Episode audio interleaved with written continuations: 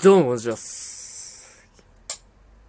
今日はこんな感じの声で撮っていきたいと思います。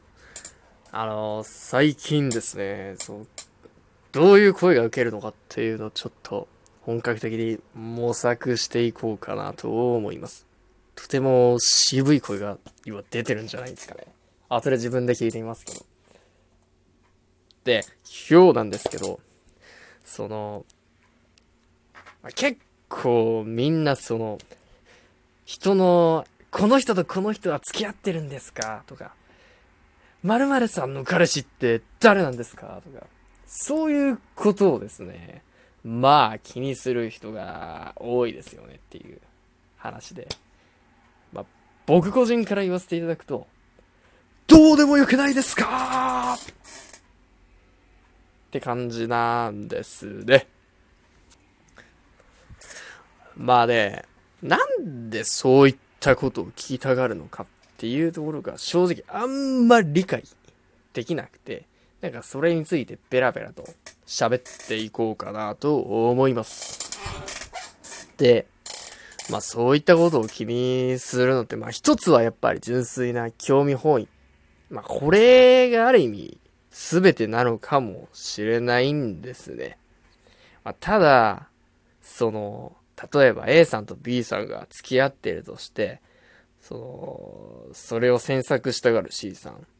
その C さんの人生に A さんと B さんが付き合っていることを何の因果があるんだと。何もない。何もないに決まっている。あ、それはその C さんが、もしかしたらその、A さんか B さんかどっちかのことをね、好きなのかもしれない。それだったら話は変わってきますよ、もちろん。ただ、その興味本位でそれを、まあ、知ったとして、何が変わりますかっていう。